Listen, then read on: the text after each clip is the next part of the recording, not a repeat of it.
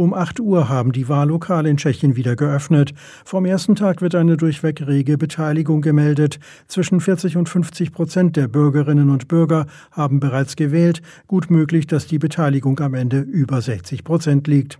Die zentrale Frage ist, ob sich die ANO von Ministerpräsident Andrej Babiš als stärkste politische Kraft behaupten kann, trotz seiner jüngst bekannt gewordenen Offshore-Geschäfte. Und die nächste Frage, wie kommt er dann zu einer parlamentarischen Mehrheit, nachdem ihn Präsident Seemann wieder zum Regierungschef ernannt hat? Seine bisherigen Partner, die Sozialdemokraten und die Kommunisten, drohen an der 5-Prozent-Hürde zu scheitern. Die Mitte-Rechtsopposition im Parlament hat sich zu zwei Wahlbündnissen zusammengeschlossen, eines eher konservativ konservativ, das andere eher linksliberal. Sie lagen in den Umfragen knapp hinter der Anno, hoffen jedoch auf eine gemeinsame Mehrheit der Mandate, um Babisch abzulösen. Die Wahlen könnten aber auch in einem politischen Patt der beiden Lager enden. Das vorläufige Ergebnis wird heute Abend erwartet.